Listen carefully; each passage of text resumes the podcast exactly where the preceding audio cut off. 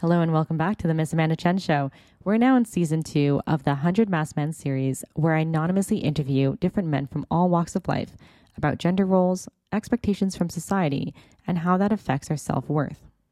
This week, we talk about self identity. In the story, we tell ourselves about who we are and where those ideas come from. Masked Man number 45 is the new kid. He's in his early 20s, living humbly, doesn't use social media, and yet shares his story of social anxiety as a teenager and how that deliberate self isolation resulted in depression and ultimately forced him to drop out of school. And it makes me wonder how much more amplified those feelings of unworthiness, of not being good enough, can be if he was actively on social media. Let's get into it. I hope you enjoy the show.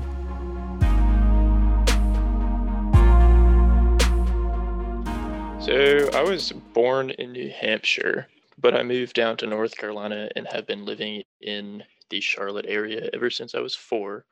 So around 18 years now, if my math is correct. And, you know, growing up as a child, I read a lot. You know, I'd never played video games or anything. Know, it was just reading, doing schoolwork. I was outside when I could be doing sports. My family, you know, emphasized being able to cook and like do things for yourself like chores, kind of stuff like that. Did you have any siblings or is just you and your parents? I do. I have one sibling, and they are agender. Their name is Bryn. Older, younger? Younger by four years. Are you two close at all? We are very close. Growing up, we would kind of bicker a lot, but definitely as we got older, kind of all the the petty kind of stuff you know, as as children do, kind of it, went away. So now we have a very solid relationship. We talk about different things like music, and um, we'll play games together, and just you know, like we have a good bond. Okay. How was your relationship like with your parents? Did you were you closer to one over another? I think it was probably pretty even. My dad definitely worked a lot more, so it was with my mom a lot more but you know we would go out and do things you know we'd go out and garden we'd we'd learn how to cook we do we'd go on family vacations. It's very nice overall i think and i think a lot of the things they emphasized early on kind of made me into the person i am and like the values i have today which i appreciate. So what would you say those are are the core values that you got from your parents? I think kind of being true to yourself not trying to pretend to be something you're not, not worrying about little things that, you know, aren't really super impactful. Like don't don't stress about the small stuff, you know. Kind of look at the big picture overall and even if something isn't going the way you necessarily want it to right now, like just focus on the things that are going well and eventually you'll get to where you need to be yeah, just you know, little things in life, nitpicky things that can kind of add up and like get to you over time. Just don't worry about them. Focus on what you need to be doing to, you know, get to where you're trying to go at any given point.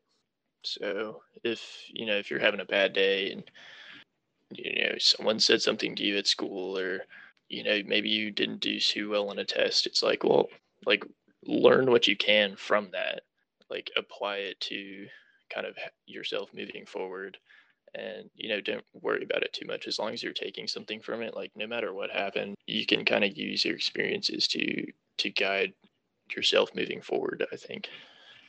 That's a that's a really positive thought process you know to to not let those little things get to you. And i think it's you know easier said than done. So coming up with that core value was there any tipping point or or a scenario in your life that happened that made you really value that core understanding? Yeah, honestly, I think growing up also we did we moved around a lot and even though those values were emphasized, I, I did not really take them to heart for a long time because I would worry about kind of what people thought of me and how I was perceived by other people. Really specifically in high school of all places. Um, didn't really have any troubles in middle school, even though I feel like that's kind of the stereotypical time. Um, but in high school, I ended up going to three different high schools, and I struggled to make friends because I kind of viewed like everything I did in a microscope. And I was like, oh my gosh, like if I do this or I say this, like so they're gonna think this of me. And like who is they? Well, everyone around. And I would get so psyched up into my own head that I kind of would avoid interacting with people out of like a fear that I would do the wrong thing. And that kind of stuck with me all through high school.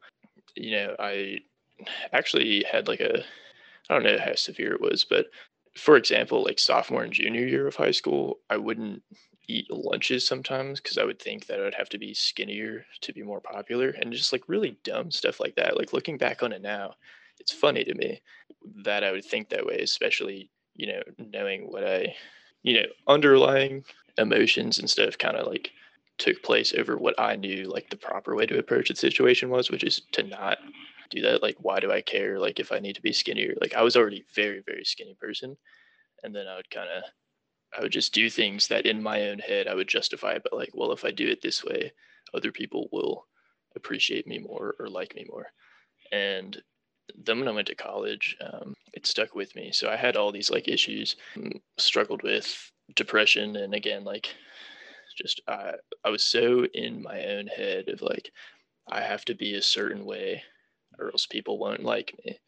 That um, all these issues kind of snowballed and led to me dropping out of school, where you know I lost a lot of you know really a ton of financial aid that I had gotten because I did very well in high school despite these issues. I had lost that funding, and then you know I was back at home, and I was kind of had to reevaluate like what am I doing? Like why am I letting this impact me in this way? And just by chance, I you know decided to apply for a summer position at this summer camp that I'd been working at, mm-hmm. um, working with kids, and it kind of gave me a way to like do things for other people and get so distracted into you know taking care of these 20 kids and worrying about what they're doing and like making sure I'm there the next day so that they have you know someone to lead them, someone to guide them. That you know I realized that all of these things that I like built up for myself that were super scary for me. Like I can't do these things because of this. You know, I can't act this way. I can't say these things. It's kind of freeing in a way because I think it's pretty funny when you're working with kids, you can kind of say whatever you want within mm-hmm. reason, of course. Like you can't yeah. I mean, there's obviously some certain things you can't say, but like you can make stuff up. If they ask you how old you are, you're like, well, I'm 85 years old. And, you know, it gives you a way to realize that you can be kind of goofy and say things and you know do things like in high school i wouldn't be caught dead like taking care of a kid you know and maybe like running around playing tag and getting super sweaty. I'd be like oh my gosh like people aren't going to like me if i have sweat stains. But you know in summer camp it doesn't matter. You just do it because you need to do it and you need to be there in that moment for the kids. And it was kind of a slow process but over time um, i realized that just doing things the way you want to do and doing things for yourself and not for anyone else is the way to go. How old were the kids that you were working with in the camps? The camps themselves go from around rising kindergartners, so five year olds, all the way up to teenagers, 15 year olds. Um, when I first started working, I worked primarily with seven and eight year olds, so rising second and third graders. And they are such a handful. That age is when kids start to be a little like sarcastic and they test the boundaries and so they'll kind of push you all the time and see what they can and can't get away with. You get some really sweet ones and you get some they're all they're all sweet but some of them definitely try to push your buttons a little more at that age and they have a lot of energy. Yeah i think you have to be really present among kids because they live in the moment right?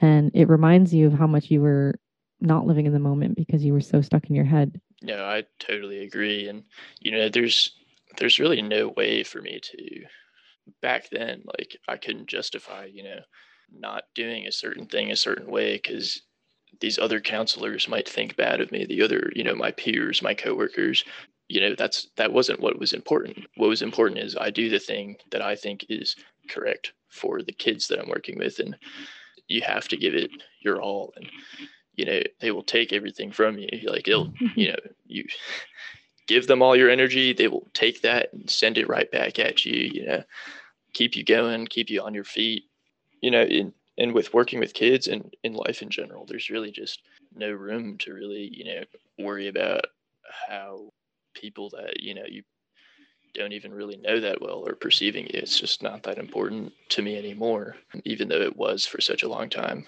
So, when you were in high school and you wanted to be thin and you didn't want to go have lunch, like what were you who were your role models at that time? Because I don't I don't I don't know, I guess in my generation, I'm not sure if boys wanted to be thinner, if that was really a clause, or maybe it, it was and I just wasn't aware. See, and with that, you know, I don't really know where that came from because, you know, in that time, of course, like I think the stereotypical male fantasy, I don't know if I'm wording it the right way, is of course mm-hmm. to be stronger, um, mm-hmm. not to be super skinny. Um, but where I was in, in that time, I was running track and cross country where I guess it's more advantageous to be skinnier. And so, you know, maybe I thought by being skinnier, I would be faster. And if I'm faster, I would be more popular because you know yeah, I would be one of the better people on the team, and by doing that, more people would talk to me, and just stuff like that. And I think it's kind of evil thing. Like once it starts, it doesn't. It's really hard to break the cycle. And I'm not sure if I was looking to any one person to really, you know, I didn't make this decision by looking at someone and be like, I want to be super skinny. I just, in my head, I was like, oh my gosh, like my arms look a mm-hmm. little flabby. You know, my stomach looks a little flabby. Like I need to get rid of that. You know, if I don't eat lunch, maybe I'll have six pack abs or something, and then maybe then people will like me. It's it's really hard to put in actual explanation for the thought process because there was a lot of things that go into it. Mm-hmm. But that's just the way I chose to kind of approach it. And of course, it, it's a terrible thing, you know, starving yourself when you're already doing like a very athletic sport and I was already in one of the lowest percentiles for weight like of wow. in my age to start with. It was it was it was not good. So i luckily i broke out of that within a year year and a half. I realized that it wasn't that important. Well so you were you were moving around a lot. So i'm, I'm assuming you didn't really have like long-term peers. So did you rely on your family? You know how did you kind of get around to helping yourself? Or did you just figure it all on your own so i had i have one long-term friend who i have had since early middle school and he was with me for most of it but he did not know exactly you know what was going on because you know i didn't share that with anyone. You know my own family didn't really know what was going on. I kept it kind of to myself because i thought you know as as it goes you know if i share this with people then i'll be weird or a freak and then it's like you know snowball like it, you you're like gets into your own head like i have to do these i can't tell people and like obviously if you take a step back and look at it you know from another person's perspective there's a mm-hmm. kid who needs a lot of help and needs a, a perspective shift but i was not able to do that for myself um, until really just the most jarring like oh snap I have to drop out of school now because of these things, like what led to this point. And I think in that immediate moment, my family didn't really understand what was going on because, again, I hadn't shared really anything of what was going on with them. They didn't understand like what had led up to it, and I still wasn't comfortable sharing it. And so I really worked through a lot of these issues on my own. I, I actively avoided going to therapy or counseling, even though I recognized that it could help because I was uh, kind of stuck up in that, like, well, I got here myself, like I can fix it myself kind of mentality. And I was always like that before I even, you know, struggled with any of these things, you know. Mm-hmm. I just thought I can do it myself. Um, and I, I just don't always rely on people around me if I think it's something I should be able to do myself. And so it's like a mental battle with myself for a super long time and kind of a, a lot of self reflection. And it was just a very slow process where over time I would just grow more comfortable, you know, socializing with people. And, you know, maybe I would say something and I'd be like, oh my gosh, like I shouldn't have said that. People are going to like hate me. And then wait a minute, like no one cares. Like mm-hmm. it's just it's such a funny thing like looking back at it now. And so uh, you know, I did rely a lot on myself for it. You know, my my family kind of knows what was going on now because I think the most important sign to me that you know, I'm kind of over that is that I am able to talk about it with not only, you know, you in an anonymous interview, like I have shared this part of my life with people around me before. I'm not afraid of it. I know, you know, it led to where I am today. And I'm pretty proud of where I am today. So, you know, even though it was kind of a sketchy path to get here, you know, it did happen. So I can't hide from it. I think it's interesting. Like when when I went I went through a similar situation where, you know, I, I self isolated. I, you know, went through a lot of depression and I just didn't want to speak to anybody about it. I thought that no one would understand me. And I think that's the biggest part about depression is the, the loneliness of just like accepting the fate that no one is going to understand you. So there's really no point in explaining it. And then you just keep digging further down this hole. But I think there is something to say about gender a little bit about that because even though I had the, I was under the impression that there was no way that anyone would understand me, I would just vocally say that and tell everyone I know that there's no way that you can understand me. And I don't know if that's um, a generally female perspective to be able to vocalize in, in that transparency. Because I've been having these interviews and I'm realizing with a lot of men, they would say, yeah, you know, there was there was no point in talking to anyone about this. A, you know, a lonely journey. And then when you said in high school that like you were so afraid to speak to people that you just didn't, you know, and then you kind of created your own fate in that sense. So reflecting on that and, and realizing like there you not reaching out is just exactly putting you in the same spot of that loneliness and you know reaffirming the fact that you're never going to have friends because you don't go out and get them so how did you kind of get out of that cycle yeah i again, I think that I think that's super valid, and I think when you speak to it from a gender point of view, I think there definitely is some underlying things that factor into that in mm-hmm. today's day and age. Um, I think it is common knowledge that you know people think men share their feelings, or not that they shouldn't, but like you know, I think it's something from older generations where, you know, mm-hmm. a guy crying is like, what are you doing, man? Just tough it up, walk it off. I don't know how much of that played into my my own journey, but I, you know, I imagine it definitely did. Um, just mm-hmm. being uncomfortable with showing, I guess, a weakness and showing that I needed help. Um, again, like I don't like asking for help. You know, I will. I ask for help a lot, but and I'm not not shy about it. But you know, if it's something that I think I should be able to do myself, you know, even even today, I'll just I'll try to get it done on my own. And asking for help is usually a last resort.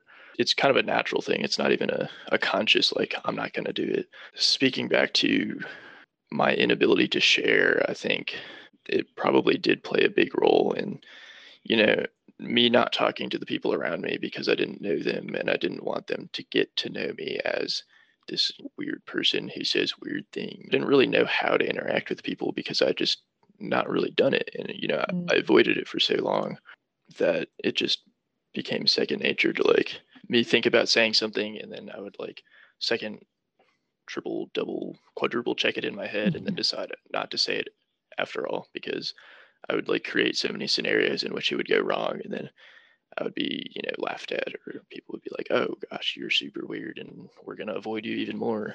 was there any like proof of that that made you say like, "Oh, here's an example of like someone doing something really weird and everyone hating them"? Like, where where would you get those ideas from, or were there any examples at all for you? No, and that's the funny thing is, you know, mm-hmm. I growing up, there just weren't examples of that. From third grade through eighth grade, I was in a middle school for gifted children. So it was all super smart people. Um, I was with the same core set of 20 kids from third grade through eighth grade because there was only one class per age or per grade at that time. And we were all a super like close unit. All of us got along with each other, like the boys and the girls. We would all like do sports together. We would all like, you know, hang out during recess and, you know, all the teachers, you know, we would all talk to the teachers. Teachers had relationships like speaking relationships with us. We would all talk to each other. And then as soon as I hit high school, it was just like, boom. Like, I don't know what happened.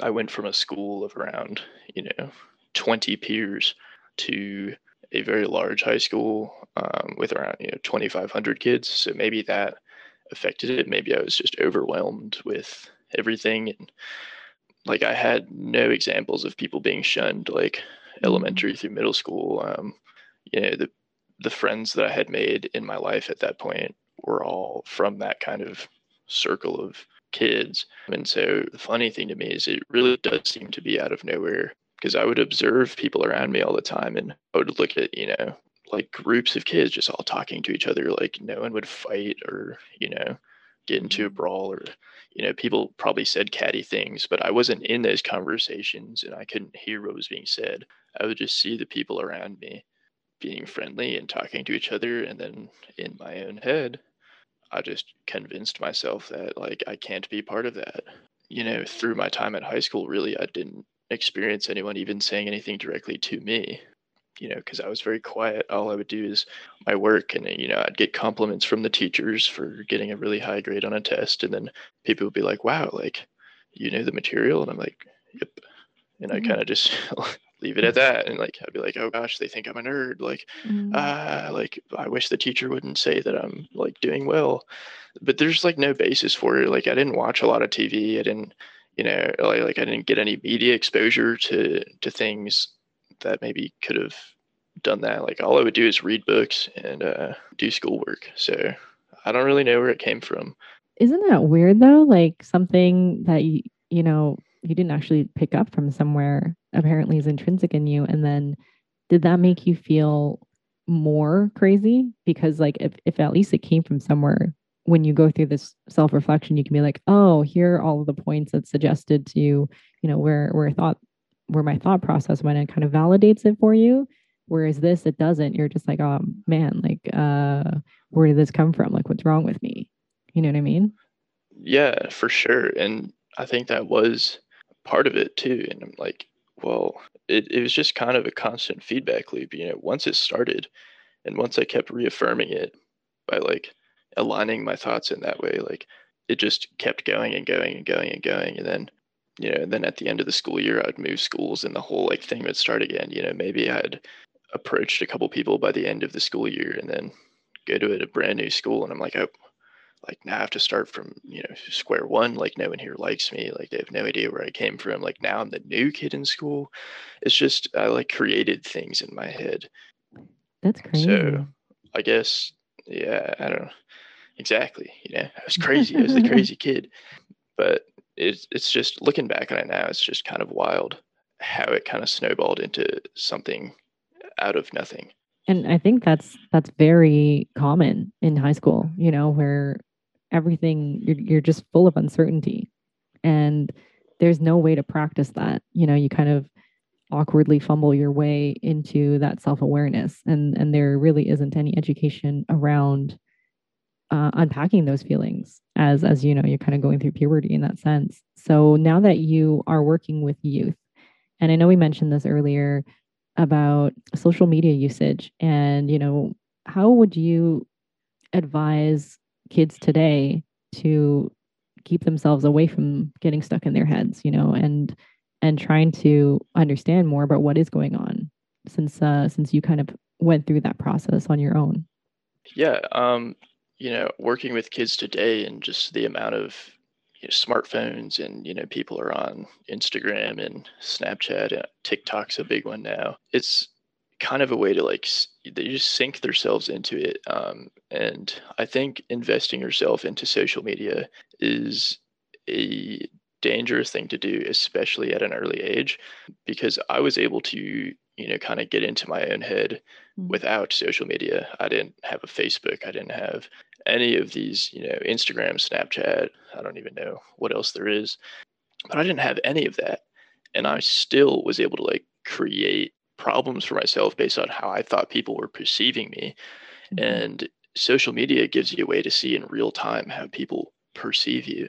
So if you if you post something and then you're waiting for people to like it or upvote it and then you know maybe you don't get to the person that you were angling to like to like your post they don't like it or you know you don't get the amount of people to like it you're like oh that person got 200 likes on their post and i only got 100 like oh my gosh i'm so unpopular i think it's it's not a good thing for youth to have, especially because their minds are developing. I think it's a conversation that should be had not only with the youth, because speaking from my own experience, young people are really bad at making decisions that are good for them. Mm-hmm. The parents should also be aware that, you know, maybe giving their kids access to these things super early on is not beneficial because I think it is something that is way too easy to be sucked into and start investing your time into. And really, it just gives you a lot of things to worry about when in reality, you know, as a young person, you should be worrying about how the people immediately around you perceive you. Like you should be working on building your relationships with your friends and your family and your teachers, your peers. You know, you should be focusing on maybe doing athletics if that your if that's your thing, or focusing on a hobby, you know, focusing on studies if you like school and you plan on getting a degree, like worrying about all this extraneous, like, oh, I need to post this so people know what I ate just now and then they can ask me about it and then I can recommend this restaurant to them and you know it's just it's excessive you know I see there is inherent value in social media to you know promote things or you know there is a way to connect to people but I think at a young age it's just not very necessary. Because myself, I, you know, try to stay away from social media when I can. Like, I don't find personal value in it. I did go through a phase early on when I was kind of reevaluating my own values and kind of learning, you know, myself that people don't really care what you're doing half the time. Or it's not that they don't care, just everyone is so caught up in their own heads. I mm-hmm. learned that it wasn't just me, you know, in my own head kind of thinking about things. Everyone does it to some extent, and everyone's really worried about what they say or do. The fact that you go to a restaurant or you go on a vacation and you're you're not worried about living the moment. You're not worried about enjoying the beach and you know enjoying this super cool like cocktail or this super cool like fish burger that you got in this super cool secluded place in Florida. You're worried about, oh, I need to take a picture, picture, picture, picture. Like not, you know, not for your own benefit, not so you can look back in like 20 years and be like, oh, that was such a cool thing we did. It's so you can immediately share it to everyone around you and just keep everyone in the loop on what you're doing all the time. And I think it's somewhat unhealthy because my own perception of that is people don't need to know what I'm doing all the time, not out of a nefarious thing like, oh, I don't, I'm trying to be sneaky. I don't want people to know. It's just like, you know, if you are close to, if you're a close friend if you are a family member, maybe you're in my work sphere, like you'll find out about what I was doing because I think talking about it and sharing these experiences in person is much more valuable than people just scrolling through an Instagram feed and then liking, you know, barely looking at, but just like mindlessly pressing the little heart button on like all these different people that the last time they talked to them was four months ago, but you you liked six of their pictures since then, but like how meaningful is that relationship if you only connect through a little heart on a screen? Mm-hmm. right? And the amount of energy people spend collectively maintaining these hundreds of pseudo relationships you know they're more acquaintances than everything you're like oh i met that person once and they added me to instagram and now i'm obligated to like all their pictures like why it just yeah. i see no value in it and i'm not saying you know i'm right about everything mm-hmm. but i also think it's a dangerous thing for teenagers to be caught up in because there's so many more beneficial things that I could have been doing as a teenager if I didn't spend so much time worrying about how people perceive me. And I think social media gives very easy access to teenagers. It's a tool for them to really just get way too caught up in perception, how they perceive others and how people perceive them. And the most important thing is to just do what you want to do. Be true to yourself. Do something because you want to, not because you think you need to do it to, mm. you know, get other people's approval. Access is a is a really big word there because I think one one thing is the obligation to give access to your life as a way to validate that what you're doing is a productive day or whatever kind of self promotion to say that you are a good human or whatever it is that you're trying to prove. But the other side is giving access to people to feel like they know you. I mean, I'm on social media quite a lot. So I'll have people just come up to me and be like, hey, I know you. And I'm like, no, you don't. but they think they know you because they've seen you've given them access to your life that they've they kind of feel like they know you. So if, if people like follow, you know, celebrities really hard, then they kind of feel like a connection to them. And I think that is really scary because sometimes when I when I engage in new relationships, I realize I want to know like what you did, what you had for breakfast, what you did throughout the day. And I use that as a way to validate that we have a good relationship. But actually, that those are not the right indicators. So I guess for you, like someone that's off of social media, what would those indicators be to having a healthy relationship with somebody? Uh, I think you worded that perfectly, honestly. I think it is, you know, that's such a big part of it. Just knowing what people are doing at all times is not indicative of mm-hmm. a person, you know, mm-hmm. because mm-hmm. like you said, you know, if people are posting what they had for breakfast or what they're doing at any given point in time, they're not posting that because they think that's truly like, you know, them. They're doing it because they think that's the best thing in many cases, not all cases, to get people's approval. And I think for myself, an indicator of a healthy relationship for me is just someone that I know, like I can catch up with them, you know. I don't like I don't consider people really friends unless, you know, I can reach out and be like, hey, do you want to grab a drink? Hey, do you want to go to the gym? Hey, do you want to go do this or this or this? And like you meet in person and do things in person. And that's when you talk about things. You're like, hey, I had this really cool thing for breakfast at this cool place the other day. You should go check it out, or we should go check it out. Sharing experiences with people is so much more valuable than watching people experience things. Mm-hmm.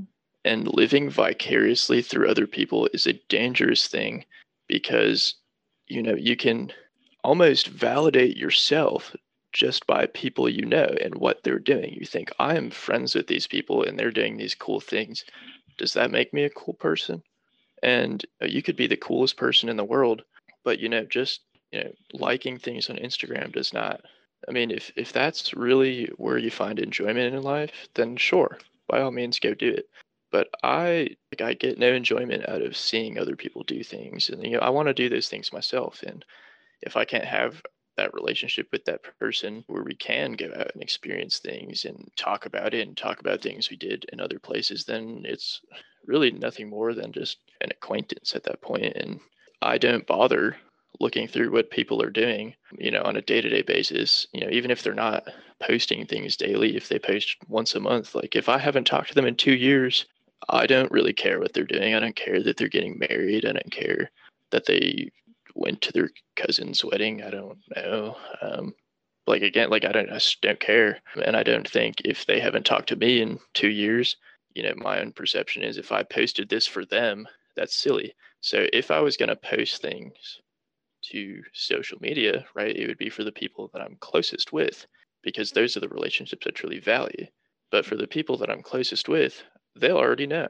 I already mm. talked to them in person. They know the important things. Maybe my gym buddy, who you go to the gym a couple times a week, they don't need to know what I ate for breakfast every day. It's not really important. But, you know, as that relationship builds, like they will know about different aspects of my life. Like they'll learn about where I work and what I'm doing in work and like, oh wow, this crazy thing happened at work the other day. You totally need to hear about it. Like interpersonal relationships, I don't think can be created through social media. I think they have to be created in person and I think they have to be maintained in person. And I don't think,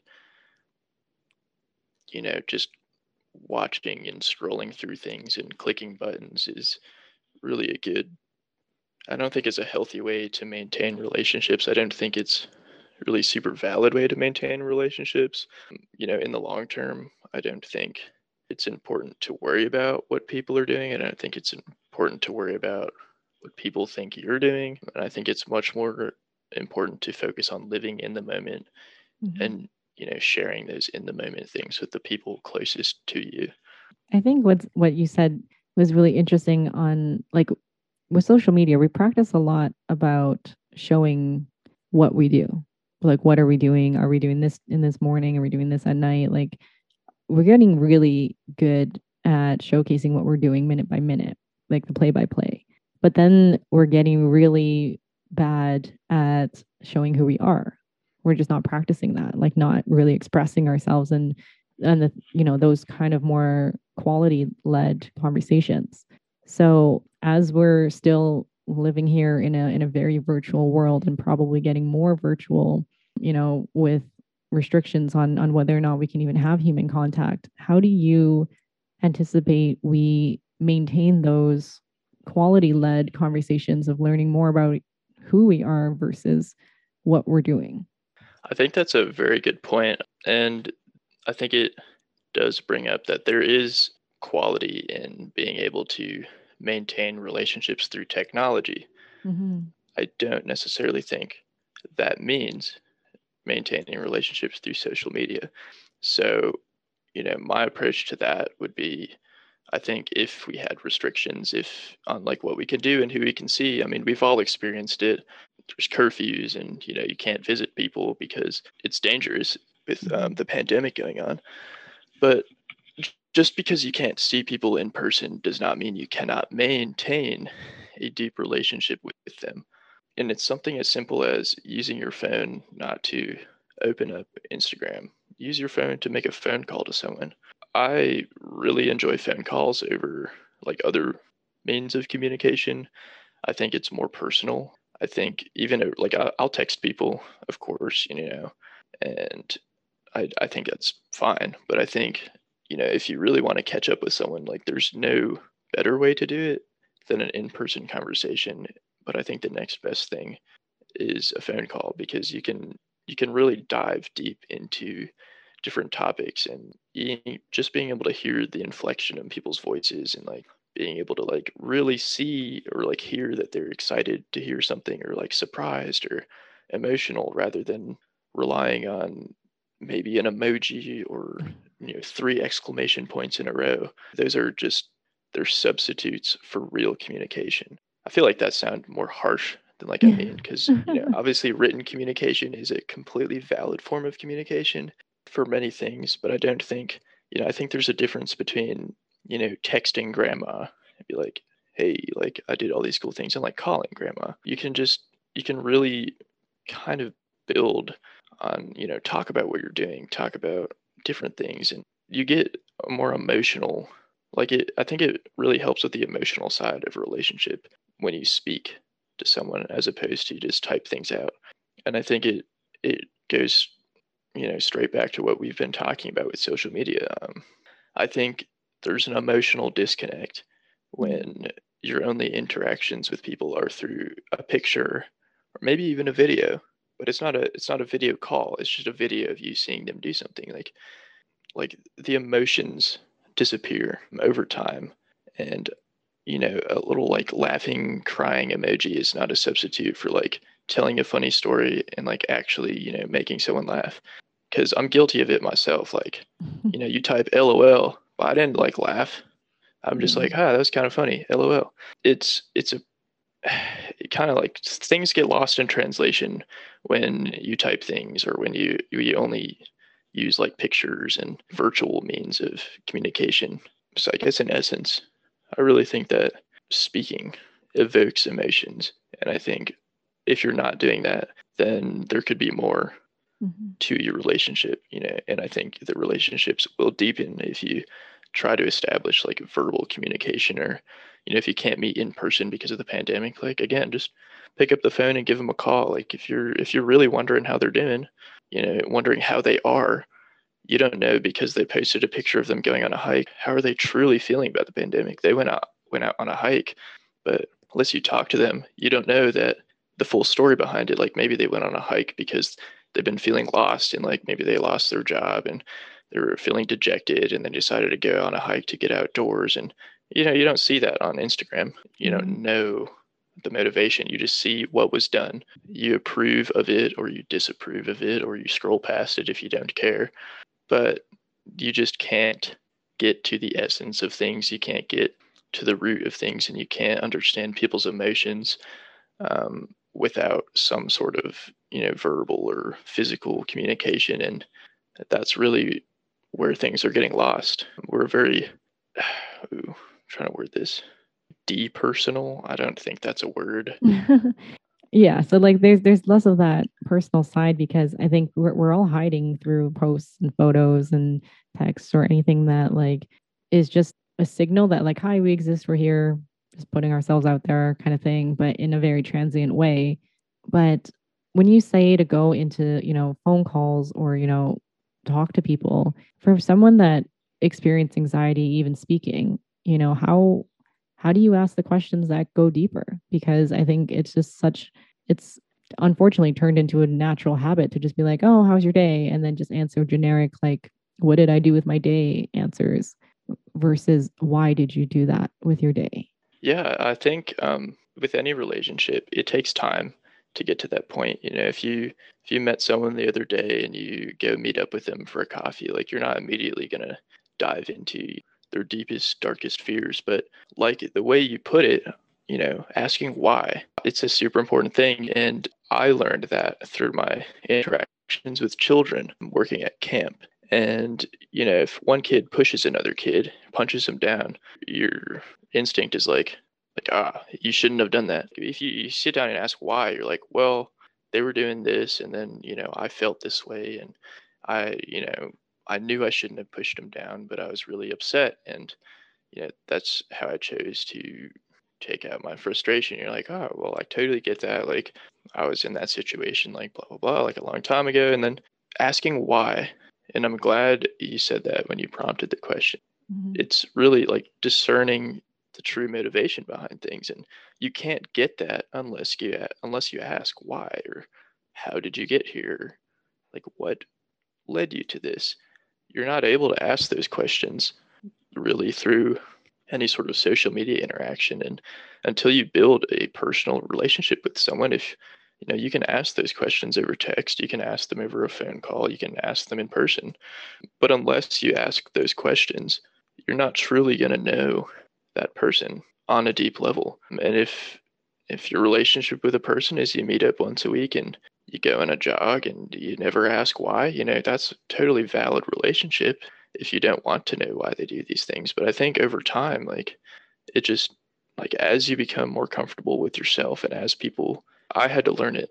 Like I was never comfortable sharing mm-hmm. anything. And honestly, kids were like, "Why did you do that? Like, why, why?" And then yeah. I was like, "Oh, like I don't mind answering that. Like I'm, you know, honestly, they're only seven years old, but you know, sure, I'll tell them why I did this. And over time, like if you know, if you're comfortable with the choice you made in anything, or even if you're not comfortable, like someone asking you why can make a difference asking you what, asking you how. Like, I think it's an, an important thing that is often lost. And it, for me, that essence of relationship was lost without social media back in the day. Like, you know, I had to find this stuff out for myself. And I think it's important to reiterate to children at an early age that asking, you know, questions, you know, asking how people are and maybe sharing how they're feeling is not something to shy away from. It's, you know, it's scary. It was terrifying for me for five ish years.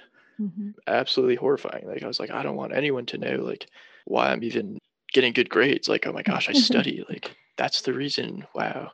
Something as simple as that. Like I was scared to share, but like sharing things really bonds people. And know, I think it's super, super important. Um, and I wish I had taken it to heart at an early age. Unfortunately, I, I don't think I'm the only one. I mean, I know for a fact I'm not the only one who's going through these things. And, you know, there are millions of kids and probably adults who are going through this on a day to day basis. And I think if someone takes the time to ask a question, it can, it can make a difference. And I think it won't happen unless, you know, interpersonal communication is just more emphasized than it is. Going out and doing things is super, super important. Um, mm-hmm. And it, I think, will snowball for people. Yeah, absolutely. Like I think it, it's all about that conscious intent, right? Like deliberate in in forging those relationships and and asking those questions and making sure to change your habits instead of you know just defaulting to the lazy conversation to to make it seem like you guys are still interacting in a good enough way to to go by another day escaping your true feelings right i want to wrap up with one last question for you we did talk about a lot of different topics. So, was there anything that jumped out to you today that you'd like to invite another man to speak about further in another episode on the show? Yeah, honestly, I think the emotional aspect of things. And, you know, it was kind of pervaded the whole show, just talking about we, we got there in a roundabout way, but the emotional side of things and being willing to share, you know, what you're going through and not being afraid of it. I think this show was, it kind of helped me kind of put things together in a, you know, I'd been thinking about these things, considering these things, but kind of putting it all together in a cohesive way was really cool. What uh, what would you say is a learning something you learned about yourself from today's conversation that surprised you? I think, you know, and we we talked before as well about it, but I think what surprised me the most is that despite all of the positive reinforcement one may have growing up and in their life, I mean, we talked about it, it's super easy to kind of disregard everything if you don't, you know, if you're not careful about things, if you're not, you know, seeking to maintain relationships. And, you know, I think the ability of a person to kind of start secluding themselves and relying on perceived notions and letting that affect how they go about their life is it can be you know in the blink of an eye for me it was going from middle school to high school you know for other people it could be one person said one thing and then you start to reevaluate everything mm-hmm. that, that mm-hmm. you've done up in your life to that point so i think the thing that stuck out to me and it's not something i really truly appreciated until this conversation is how sudden it was because it really you know one one school year i was i had very good relationships with many people and you know the next year started and then one thought struck into my head of like i can't go up to these people they're too cool and from there it just went boom boom boom and five years down the road i finally you know got myself out of a rut but it's mm-hmm. just how sudden it can be and uh, the value of you know relationships and the value of talking to others um, you know and and by not talking to others and realizing that people are going through similar things or the same things even um, you just you begin to forget that it's just a natural part of life to make mistakes and you know be afraid of things. But the important thing is to you know get through it. Um, and you get through it by talking to people and you know sharing sharing experiences. Yeah that's beautiful. It's it's crazy how how easy we can just get comfortable being without people and accepting that this is kind of the version of our lives and and forgetting how how much more colorful our lives can be when we share with people and find other people that have similar experiences or learn from other people's experiences right so thank you so much for this interview it it was uh it was um i think it was really powerful you know it was really encouraging and um it was very vulnerable and and there was a lot of power in in that vulnerability so i appreciate that Absolutely. Thank you for having me. Um, you know, I enjoy talking about it. You know, I I think it's something that should be talked about a lot more, and I really appreciate what you're doing. After this conversation, I literally messaged everyone that mattered to me. It's insane how much we really don't talk to each other. And I do hope that after listening to this, you send a message to those that matter to you as well. Make sure to subscribe. And if you'd like to be on the show or know of someone with a unique perspective, slide into my DMs at Miss Amanda Chen on Instagram. And I'll see you next Wednesday with more episodes of The Hundred Masked Men.